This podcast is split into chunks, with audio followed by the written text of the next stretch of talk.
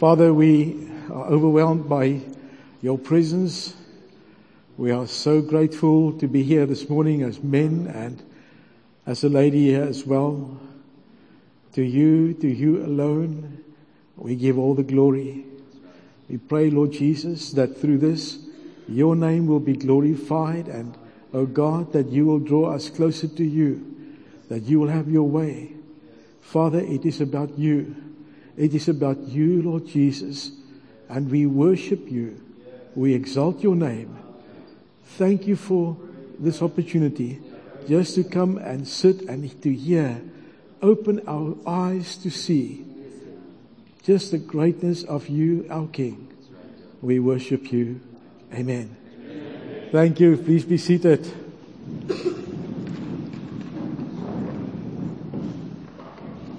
Leonard.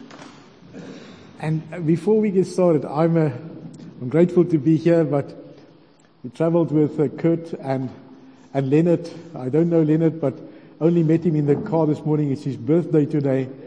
Happy birthday, Leonard. Bless you, man.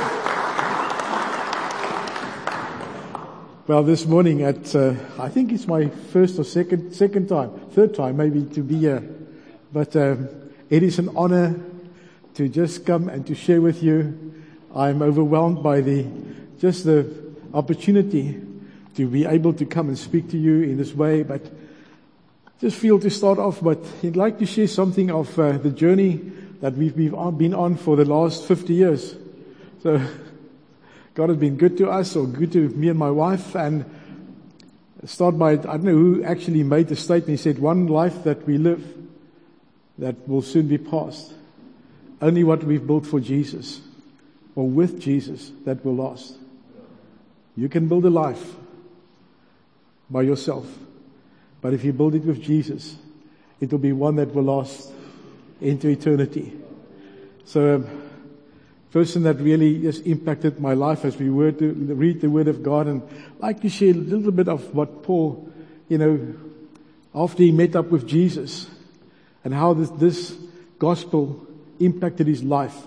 And he said the following here in Acts, Acts 20, and just read here from verse 20, it says, You know how I have not hesitated to preach anything that would be helpful to you, but have taught you publicly from house to house and have declared to both Jew and to Greek that they must turn to God in repentance and have faith in our Lord Jesus. And then he said, and now compelled by the Spirit, I'm going to Jerusalem, not knowing what will happen to me there. If only that in every city the Holy Spirit warned me that, that prisons and hardship are facing me. However, I considered my life worth nothing. If only I may finish the race and have completed the task the Lord Jesus has given me the task of testifying to the gospel of God's grace. And reading this, and I look at this, and most of my journey has been part of this, um, where God has just come and He's so overwhelmed me with this. And now, when we are prisoners of Jesus, you don't decide for yourself. When we have made a commitment to follow Jesus, nothing will ever be the same again. Because he's going to take us on a journey that we, that will surprise us. And Paul could refer to himself as a prisoner of Jesus Christ. And uh, during that time, you know, someone said that, you know, when Jesus came, it was the worst of times, but it was the best of times. So for Paul, he lived in a time like that where there was so much happening in his, in his age like what we are facing today. A lot of things are happening into our age. Some of the things we are not comfortable with. And that is what Paul grew up in. And, but he could reflect on then, you know, because they were under Roman oppression at the time. But when a Roman general would go into a, into a foreign country or whatever, making war, and once he's on his way back from war, uh, he would come back with the spoil. And with the spoil that he would bring back, uh, behind his chariot would be those prisoners. And they would be tied up behind his chariot uh, as a display of what, what the spoil looked like. And some of those, um, the people would, would line up on the side of the street and they would throw all sorts of objects at the prisoners. And, uh, and Paul could identify with this to say that In fact, I am a prisoner of Jesus Christ. But not like that. We are prisoners of Jesus Christ the day that we come to Jesus, but in victory. We walk with Him not in defeat. Unfortunately, if we are prisoners of the old kingdom, of the kingdom of darkness, then we will be prisoners like what Paul referred to, where we are, oh, uh, the devil will make an, a public um, spectacle of us. Our lives will be like this, but when we are behind the chariot of Jesus, now we are bound in victory. God has got a destiny for every one of us. And um, so if we are prisoners of Jesus Christ, then every decision that we make will be a spiritual one. Every decision. If you are in business, whatever, doesn't matter where you are as a, as a prisoner of Jesus Christ, it will become a spiritual decision. Now, if Jesus is there, then the thing that often that I'd like to just bring to our attention, quickly, if we want to just assess where we are, the thing that you love most will be the thing that will occupy your life. If it is Jesus, then we are bound up in victory. But if we are, if we are just behind that chariot, whichever one it would be, uh, that will be the thing that we will love most. As for me, I got saved on the 2nd of September 1972 and three days after salvation, I came into ministry and we haven't got time to just share with you how it happened, but God saved me in a miraculous way. God saved and uh, I, the next moment, I found myself preaching the gospel. I never thought that this would happen, but on this journey, and this journey has taken me into many countries in the world, and I've been able to share the gospel with areas where people have never heard the gospel. I've, I've often just prayed about this and I said, God, I want to preach this gospel where no one has ever been. Um, it's easy to go to a country where everyone is preaching the gospel. That's not an achievement. But to go where the Holy Spirit would lead you, like we heard someone mention it around the table this morning um, about Peter when you were young. You could go where you wanted to go. But when you become old, you will go where you don't want to go. People will lead you there.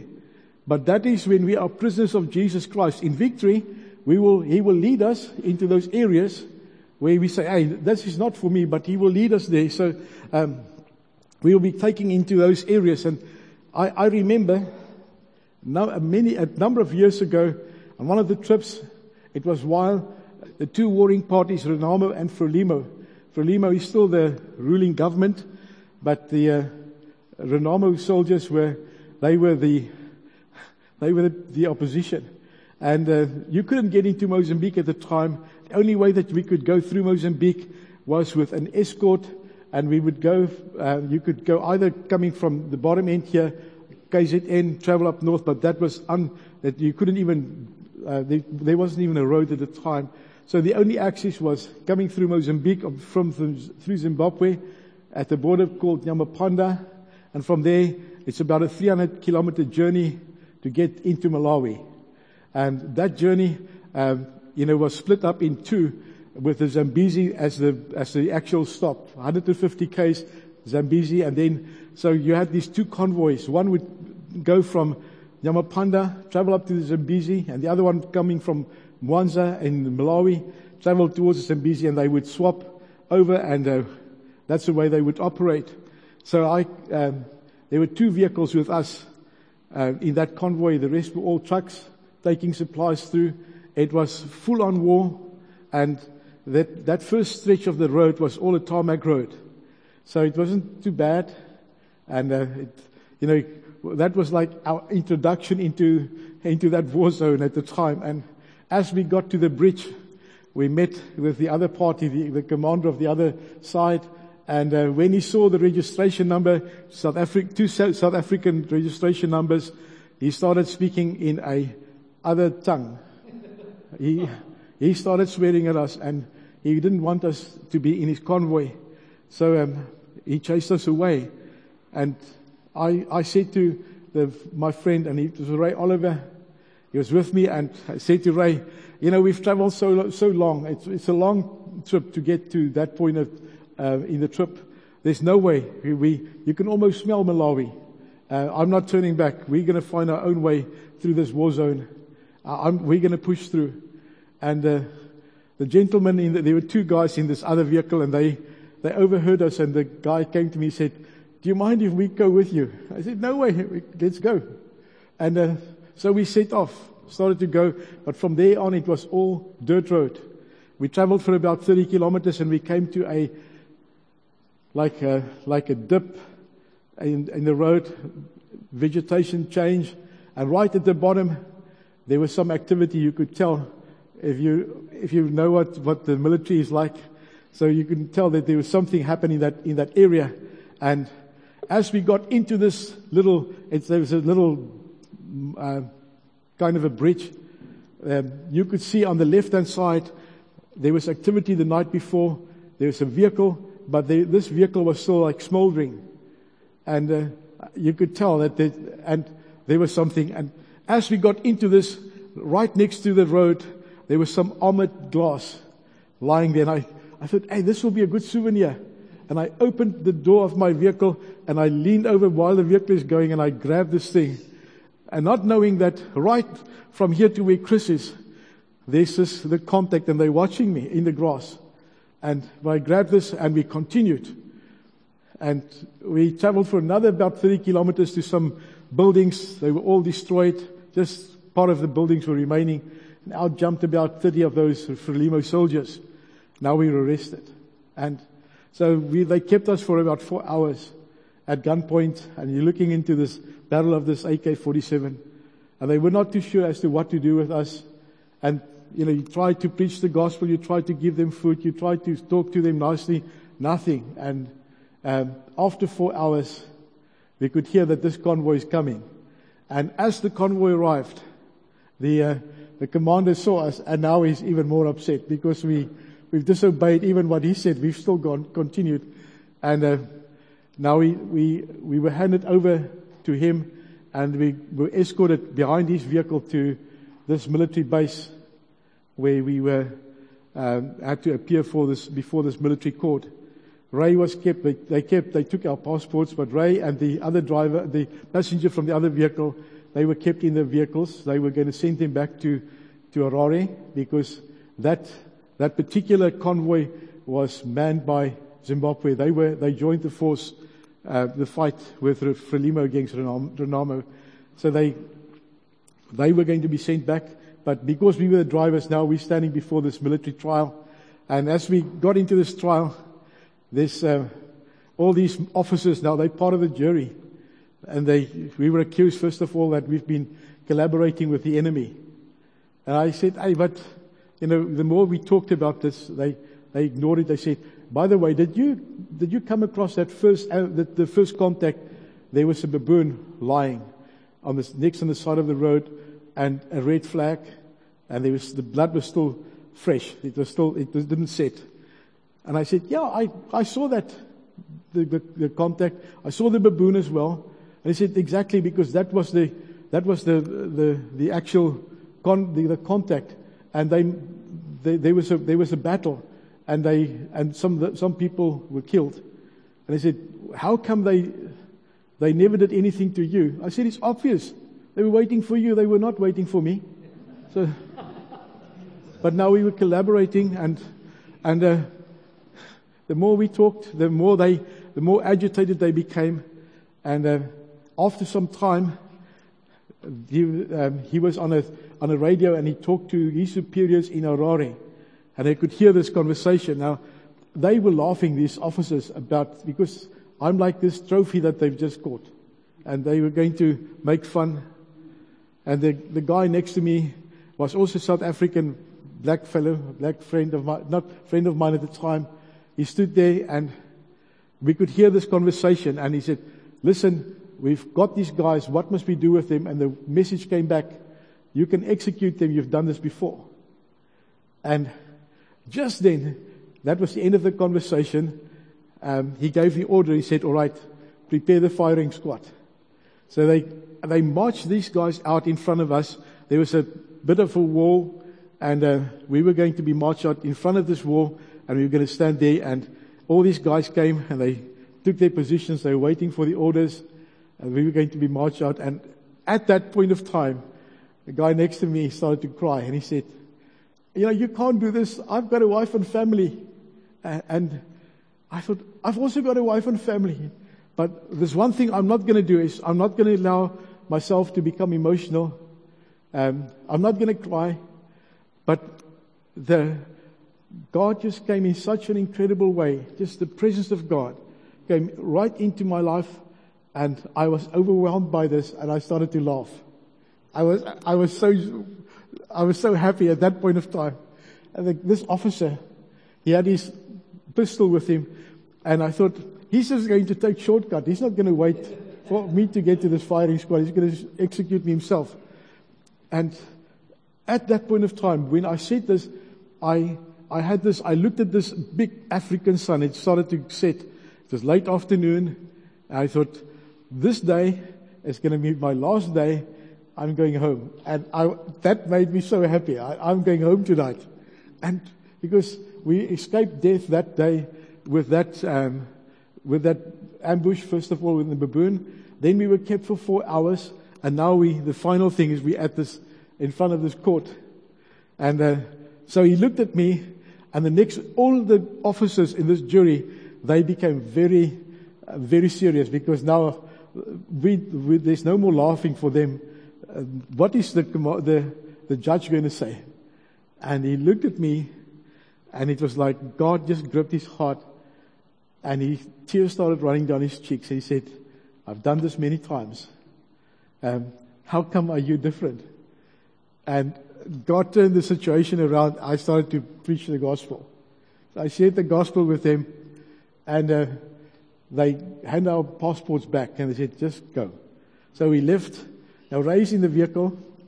We're going up. We're about like 10 days up in, in Malawi.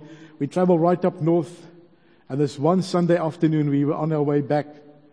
And uh, we, as we were traveling, Ray, now Ray was not in a good place. He, he really, it was, it took, it took something from, from out of him. And he said, Henny, uh, why, we were going to go back um, a little bit later. He said, Henny, why, why wait? Because the chance that we'll get back, there's not much of a chance. They, they were, they're going to really, they, something can happen on that road. Can't we just get to Blantyre, get our stuff, and, and go back so that we can, Monday morning, we can get, get back to the, to this border post and see our way through again. As we got into, I said to him, Ray, that's fine. Well, let's just do it. We got into Blantyre that night and the country that, the whole city have ran out of, out of fuel. So I couldn't find fuel. I said to him, Ray, um, it's obvious that God doesn't want us to die on a Monday. We'll have to wait for Tuesday. Uh, but we found petrol that Monday afternoon and we started driving back and we got to the border post and it, it just, uh, you could hear, our, Ray was sleeping in the back of this 4x4 of mine, the Vaki. And uh, I was in the front seat. I was lying there that night and um, I had my feet sticking out. You know what it's like, you know. I had my shoes on and I said, this place is so rough, man. They, there are people around there. They're going to steal my shoes. So I took my shoes off and the next, and it started to rain and next moment someone was at my feet and they stole my socks. And I, I pulled my shoes, my socks, my feet in again, and I could hear that a, there was a lot of activity during the course of the night. Early the next morning, you could hear some extra support vehicles coming in. And when five o'clock came, the convoy started, and the same commander, he was on duty. Here's this commander, as he saw us, he, he literally ran towards us, and he, I, he was so overwhelmed. I thought he was going to kiss me. He said, You are so fortunate. Had you been here on Monday, there's no survivors on the Monday convoy. They made a contact and they were all killed. And I stood there and, I, and, and then he said to me, But you don't need to worry today. You're going to travel behind my vehicle and I'm going to look after you. So we started to travel that day. But I stood and I said, God, if you, if you are with us, I'm going to live every day as if it is my last day. I, I, I, I had an understanding of this, that what it's like to be behind the chariot of Jesus, that we are bound up in victory, how God will come and He will open doors. And this is, this has been the story of our lives into many places up into Africa. But I remember that at one, one point, um, I was up in Sudan and I worked there with the military and the president of Sudan for 18 years. And uh, right in during all the war, you know, wartime and uh, involved in training military people uh, in warfare. And this uh, this one particular trip, they would they they used to come, uh, manage to get a, a, a pilot, and they would fly me in, and then we'd look at the activity on the ground, and then if it's safe, the plane would do it like an emergency landing and leave me there for a couple of days and then come and fetch me after some time. But on this particular trip, I had Anton, my son, um, Richard Preston, Dave Woolley. Yeah, those were the guys who were with me. And we were on this trip, and Rita said to me, uh, Anton had just, our son, just finished, finished matric. He uh, had this call of God in his life for years, and he just felt he's not going to study. And so after matric, he came into ministry. And so the, his first official trip in ministry, he came with me to Sudan. And there was, uh, I always say to them, there's about a 95% chance that you'll never get back alive because you, it's full on warfare. And Rita said, but how, how can you take Anton, a young man, young boy, into warfare like that if there's a possibility to die?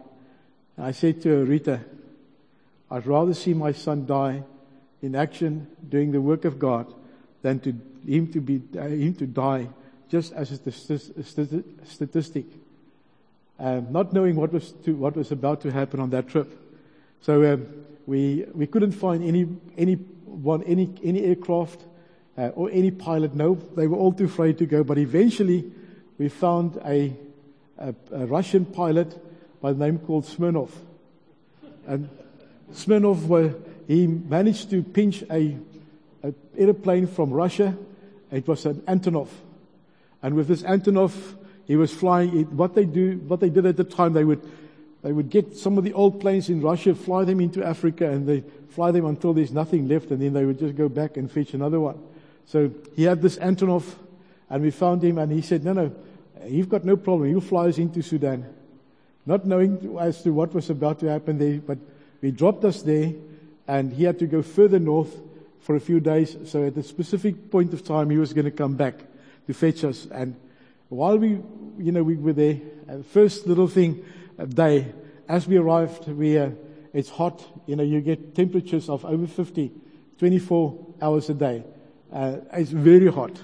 And so, you know, they were, the guys who were with me were not very, uh, familiar with that. So Anton wanted to go and have a, just wash himself we had a little bucket there and some uh, grass around. Little that was our bathroom. So he was inside and he's busy washing, and the next moment, um, firing started. And and this first time, I thought to myself, you know, these young boys, they, they when they're young like this, they become now they're men. They they don't need the dad anymore. But that day, when the fighting started, I'm telling you, he ran so quickly. He just wanted to be with me, and standing there, he, he was in a he was in a state and and here comes a father with a boy, it's about that tall. And he was carrying this boy like this, hanging over the feet there and the head here, and he was lifeless. The father came and he knelt before us and he said, This is my son. I don't know what is going on with him, but please pray for him. And I, I still went down on my knees like this and we are going to pray for this boy. Dave Woolley, standing there, he had some medical back, experience. But he had his hand on, a, on the head of this little boy like this. And um, just before he started to pray, Dave, Dave took his hand off and it was covered with blood.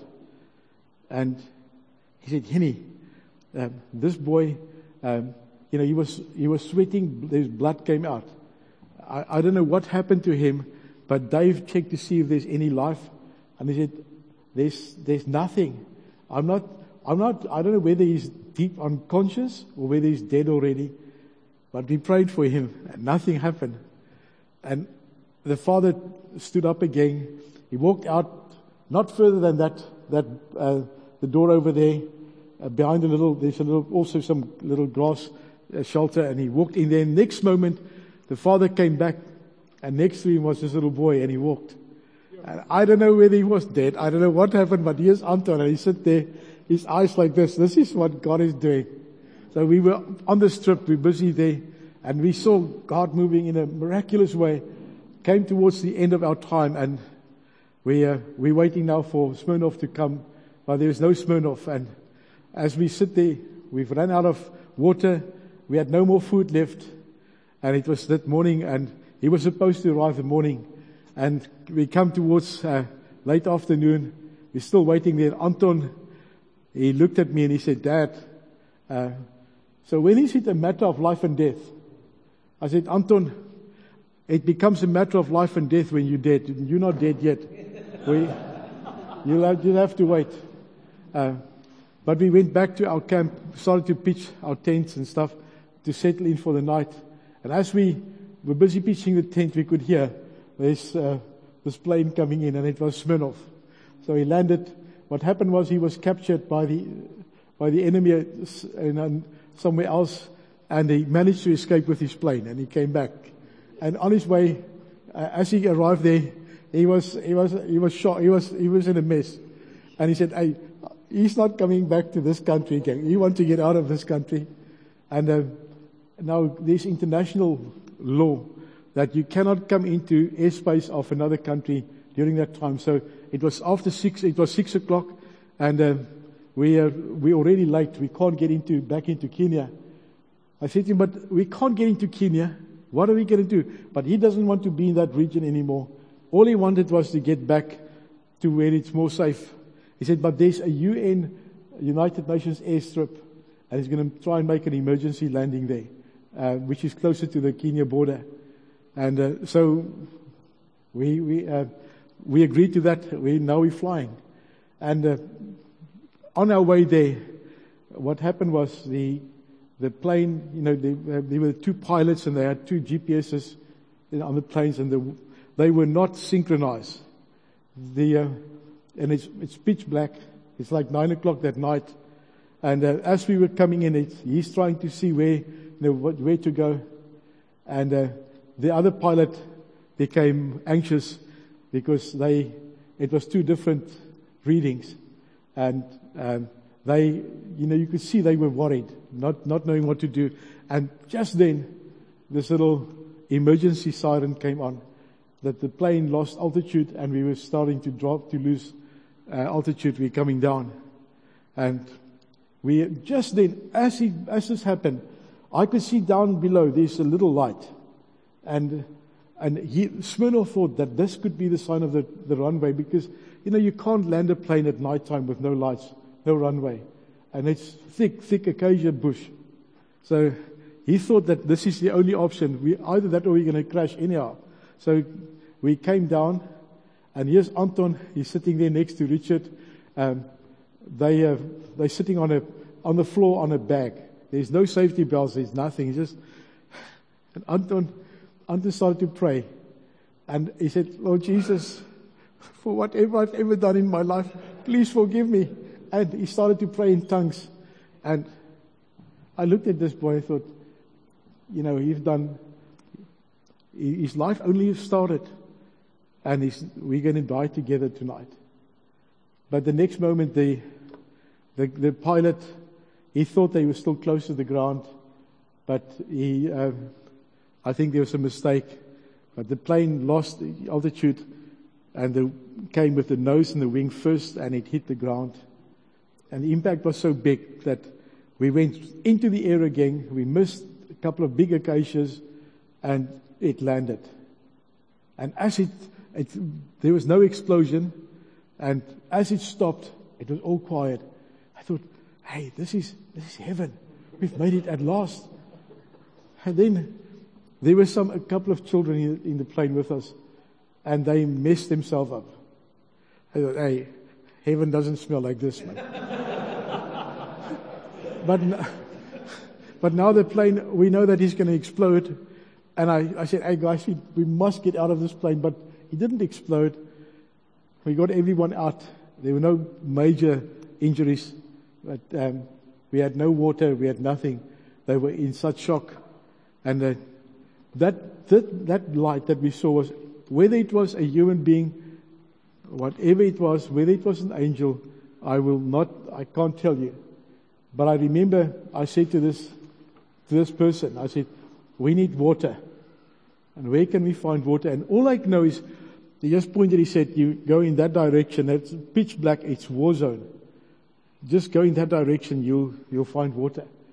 And I took the water bottles and I started to go and I, I, I don't know for how long I've gone in the dark with no light. And the next moment I walked into a steel pump. You know, you don't, you know those ones that you can pump like that. And I walked into this thing. I know in Sudan they've got what they, a, a, a parasite called guinea worm. It grows up to 12 foot long in you if you get that parasite from the water. I, I thought tonight we'll deal with the paras, the guinea worm later on, but we need water. And I started to pump that thing and water came out. I filled the, the containers. I said, but God, how do I get back to this plane? I, I've got no, no idea because when it's dark like this, you can't, you, and you're shocked like this, you know where to go. But I started to walk and I came right into the plane again. And here's old Smirnov and I, uh, Smirnov is in such a mess. And I said to him, so what are we going to do now? Do now? Smirnov said in broken English, he said, I've gone around the plane, no oil leaks. It's fine. We're going to fly it again. so, so, now, you know, you th- if you go to Joburg and you see the, the, the taxis there in Joburg, they are, hey, they, Smirnov was on steroids like a taxi driver. As we, uh, at the best, the best time to attack is before, before sun, sunrise or sunset at, at night time. And I, in, I knew that they're gonna, there's gonna be an investigation, they're gonna check us out. And so Smirnov was one ahead. We're in this plane and he, you know, you need a runway that's more or less straight if you want to take off. With that Antonov, he went like that. We took off and we, we, we flew a couple of minutes and we into the Kenya airspace. We landed at this little airport called Lokichoggio. And as we landed there, if you go to Lokichoggio today, our airplane still sits on the side of the, of the runway. It is there to remind us of what God did. But we got back that day and um, Rita took fetch us from the, from the airport in South Africa. And she said to Anton, so are you going, are you going again? He said, yes, mom. I've already put my name down. I'm going. But it's with this that when we have made a surrender, we've committed ourselves to Jesus, that He will take us and we will be overwhelmed. And so we, we've done this and a number of years ago, you know, sometimes, guys, we, you've got this life to live. And only what you've done with Jesus, that's what's going to last. The reason why we are here this morning is not just to listen to stories. Want to just share with you that Jesus is alive. I was busy training guys in, in Mozambique into, in a war zone. Took me a couple of years, trained them and they were, on this particular occasion, there were 72 of us. And war broke out there. And of the 72 people in that group, only two of us survived. All 70 guys took years to, to train them. They died next to me. And you look at life and you say, God, uh, what? God has give, been so gracious to us. We can get so overwhelmed with small little things, petty things, not realizing that the life that God has given us, it's a life that can count. And that really made an impact on my life. But another, another time, I was also in Sudan. The guy who was to, he was the president's bodyguard. Um, he was with me for a number of years, and the guy who was head of intelligence used to be with me as well. But this, this same guy, the president's bodyguard, in the end, his heart was impacted by the wrong things, and so he had a, uh, with a group of guys had a price out on my head. And um, he was caught eventually and put in prison. And when I arrived in Sudan, um, they summoned me the, to this court. And as I arrived in this court, the place was packed with people. There were lots of people outside. It was like about to break out in another war because of what happened. And the judge who was there um, started. He didn't give me any t- any chance to defend myself. He he sentenced me to prison immediately. He said, "How come this guy? His name is Abram. How come Abram is in jail and you're not in jail?" Said, "I've sentenced you to prison now." And uh, I said to him, "You know, I I accepted prison. I will go. It's not a it's not a problem." But one thing I would like to just, in my defense, say that uh, for the last 18 years I've been here um, by the orders of the president. I've never seen you anywhere. Uh, today you, you're here as a judge. But at the same time, need to just remind you of this fact that there's gonna, there will be a day when you're going to stand before the judge of all the earth. And you'll have to give account for today. And the fear of God gripped this judge.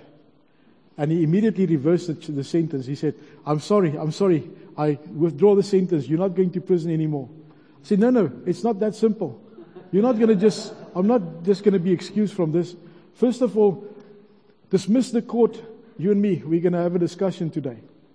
And um, he dismissed the court and now I could speak to him. I, but God, God came down at, at a point like that where the freedom, the just the sense that I'm, God has placed me here in victory.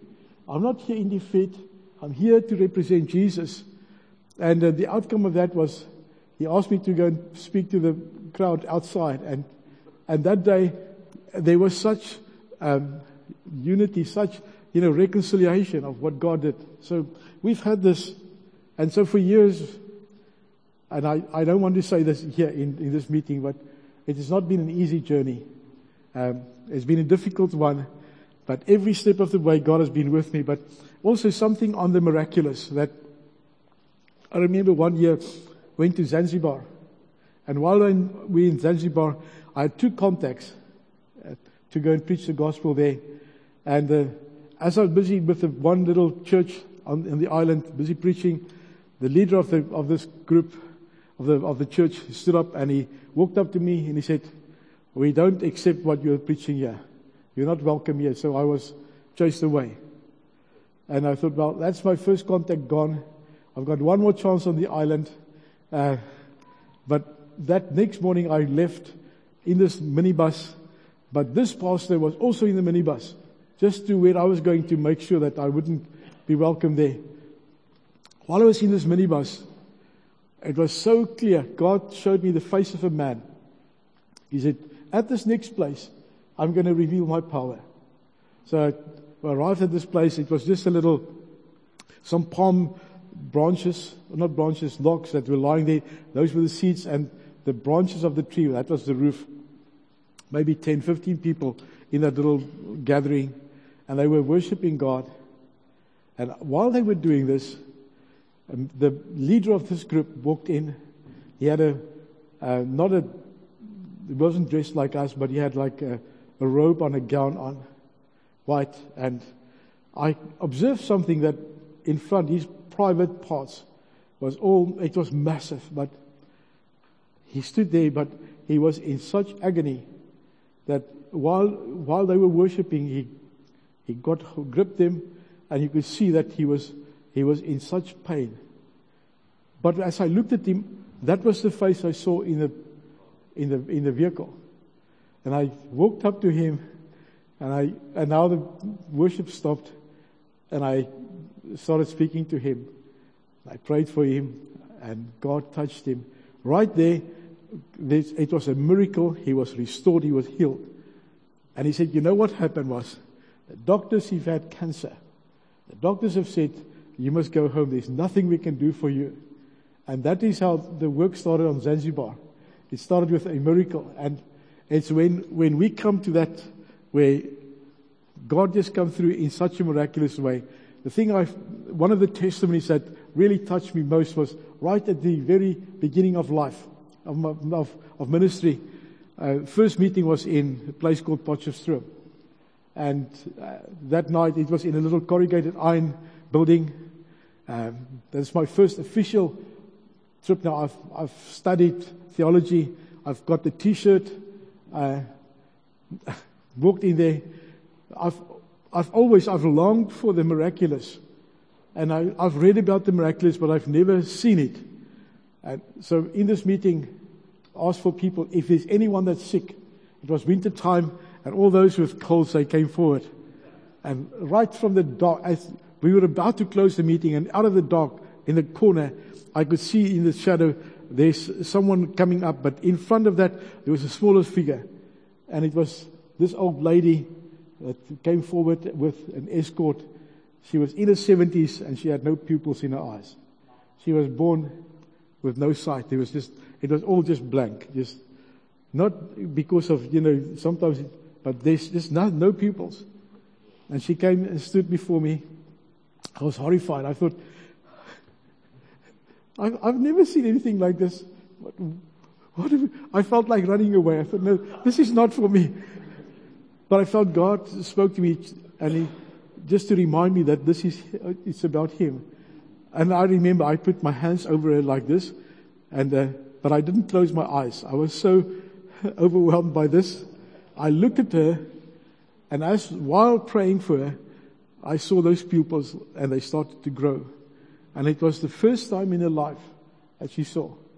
And often I've said to people that for that lady, first time in her life that she saw someone and she saw the most beautiful face because she looked at me. but we serve, we serve the God of the miraculous. And then for us here this morning, where you sit, you think that maybe you are not, you know, I'm not good enough. I'm insignificant. Don't listen to the lie of the devil. Um, I've also been there. But something happened here. It's Jesus because only what I've done with Jesus is a thing that's going to last. And so I've, I've gone through this, I think 53 or 54 countries in Africa. And God has, has enabled me to go to all of them with the exception of maybe three of those countries where I've put my foot, feet in and I've preached the gospel. And today there are lots of churches there.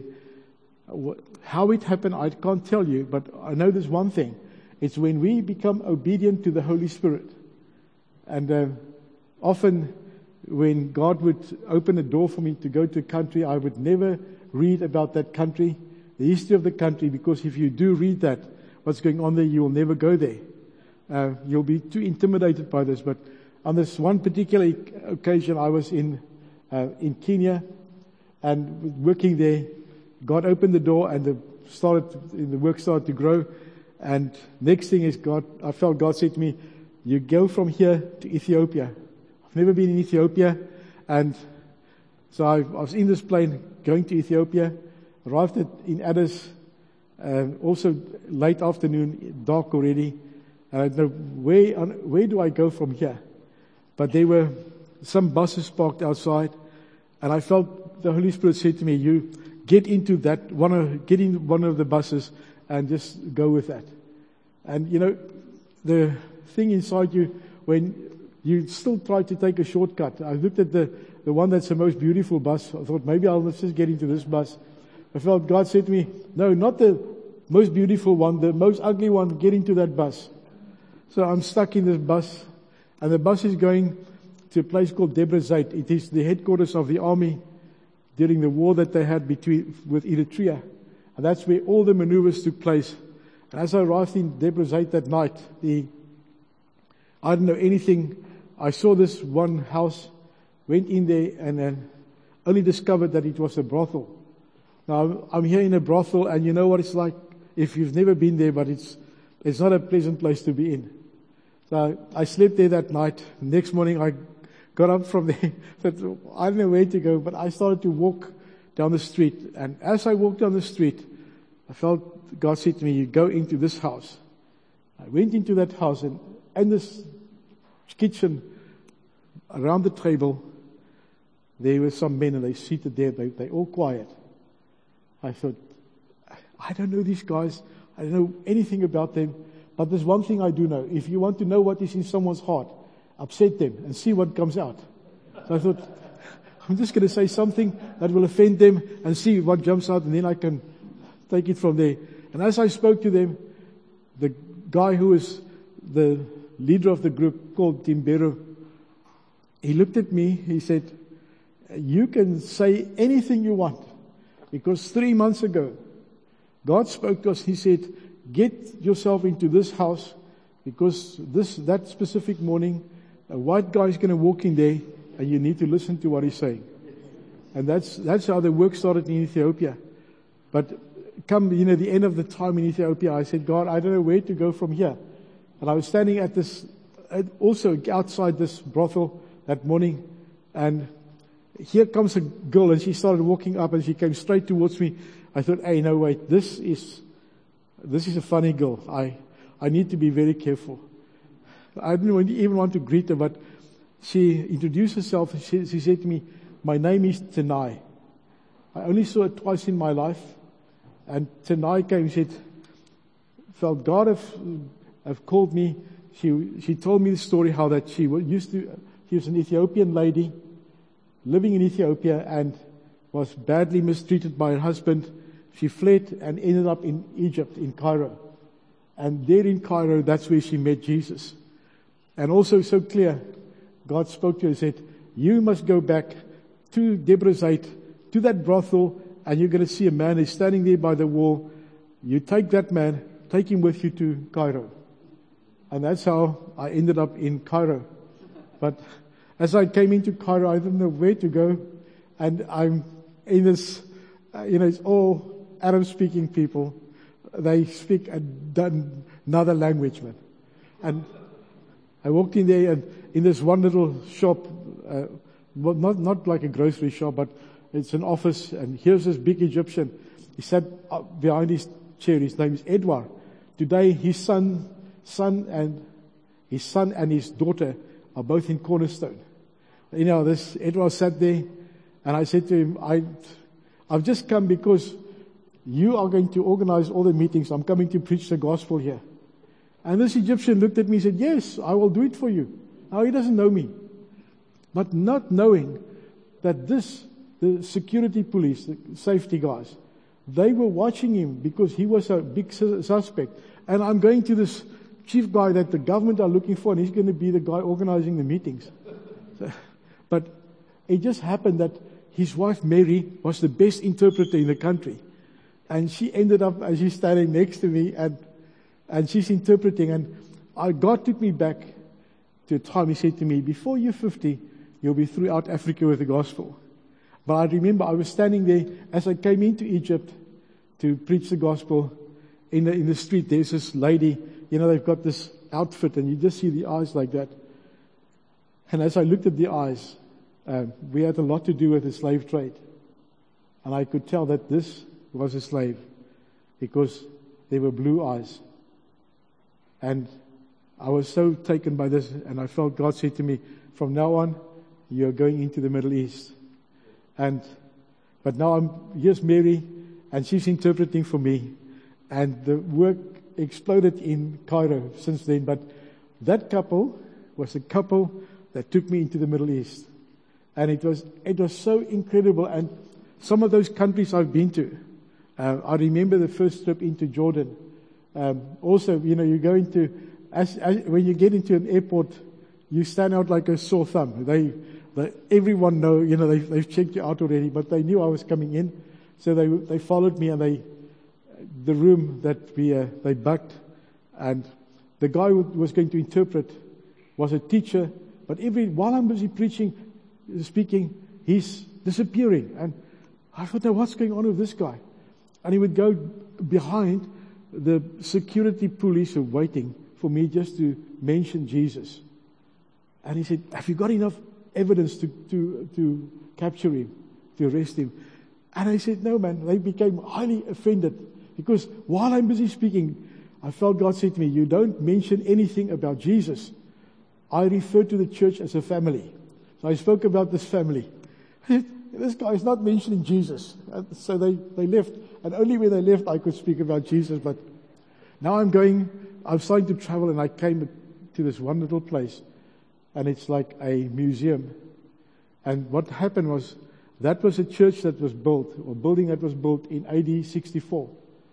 And on the floor, they've, over all the many years, the floor level have come up, risen, and they've decided one day they were going to go right down to the original floor. When they came to the original floor, they, on that with mosaic tiles, was the then what they known world, not like the map of the world that we know today.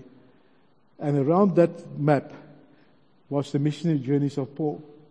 Because the church then had an understanding of the apostolic. 2,000 years later, coming back into this place and just behind the chariot in victory, God has given an opportunity to preach the gospel and went throughout Jordan, even to where that, you remember the swines went into the sea. There we planted a church and Jesus walked there. To be able to walk there and say, here God has given an opportunity in our day and age to preach this gospel and I've, I've gone from there as far as towards to, to Turkey and ended up in a, the first church where they were first called Christians in Antioch. It's called Antiochia today. And that church is a cave. And that's where the Holy Spirit moved in such a way where Barnabas was and he went and he looked for Paul, which is about like from here to Durban, to, to Cape to, uh, to Joburg and no airplane. He went and searched for Paul and he brought him back. And I've often thought to myself, I'd go there and I'd sit outside. What with these guys? Because Peter was there, revival broke out. Today it's still known as the Silk Route, the main Silk Way, Silk, Silk Route way. What would they be talking about? It's like Paul saying, I must preach this gospel. This Jesus who I persecuted. This is what I'm doing, the mandate I've got. I would sit there and I said, God, I'm here today with this message still burning in my heart. Guys, I want to encourage you today. If your life is not counting for Jesus, if you sit here today and say, you know, I, I would love that, and just at the, the spirit of the moment, don't just react to that. But what is God saying to you? If, if you need prayer today, you say, God, I, I need you. I need you to come because my life need to count for you. Don't look at the person next to you. Allow the Holy Spirit to do surgery in your life because every day that we live, you don't know whether you're going to see tomorrow. I've had people around me, they're still breathing now, and tonight, because of the circumstances, they buried, they're gone. We don't, we don't take life for granted. We don't take the opportunities that God gives us for granted. Make use of those opportunities. So if, I don't want to even go any further on that, but if you feel that you need prayer today, maybe you, you, you've drifted away. You're not where you're supposed to be. Or you've not, you've, you've never given Jesus an opportunity in your life. Or you want to make, you say, God, I, my life is going to count for you. My family, we're going to count for you. I'm responding to that this morning. So I'd, you don't need to stand up or anything like this. Right where you are, if you don't mind, we're going to close our eyes, we're going to pray. And uh, you mean business with God. And at the end, you feel you'd like to speak to us. Um, Colin, would it be all right for them, for the guys to come to you? You are welcome to come to me as well. We would love to pray with you. But this is an opportunity for you where you can actually say, Jesus, for long enough, I've had it my own way. I've been, I've been, been busy with the wrong things, but I need you in my life. So let's just pray. Our Father, thank you for these men. Thank you, Father, that you are here and that you are moving by your Spirit. Father, for a time such as this, you've called us. Father, every one of these men are special in your sight. You've kept them. You've saved them. Father, may their lives count for you. Jesus, just come. Open their hearts, open their eyes to see. Move by your Holy Spirit. Father, help them to make adjustments right now in your name. We worship you. We exalt your name. Come, Lord Jesus. It is about you. There is no one like you. We are overwhelmed by your presence. We thank you, Jesus, for just the fact that we can be here today. You've blessed us. Father, we love you. Amen.